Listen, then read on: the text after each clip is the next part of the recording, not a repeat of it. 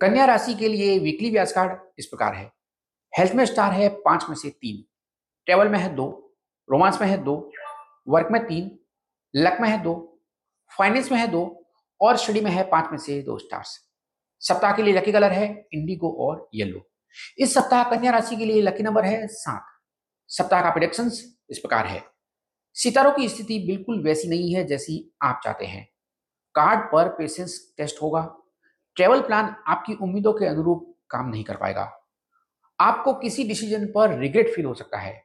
कामकाज के मामले में दबाव बना रहेगा और मंगल और चंद्रमा के कारण वर्क प्लेस पर आपसे कुछ गलती हो सकती है।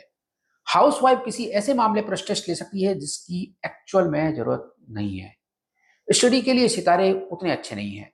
शुक्र के कारण आप कोई ऐसी चीज़ खरीद सकते हैं जो एक्चुअल में पैसे की बर्बादी होगी, लेकिन आप किसी की बात नहीं सुनेंगे। सप्ताह के लिए रिकमेंडेशन इस प्रकार है। पेशेंस रखें, क्योंकि आपकी प्रेजेंट सिचुएशन आपकी फाइनल डेस्टिनेशन नहीं है। अपनी खामियों को नजरअंदाज न करें। अति विश्वास और अति भावना से बचें। कुछ भी डिसीज़न लेने में जल्दबाजी न करें।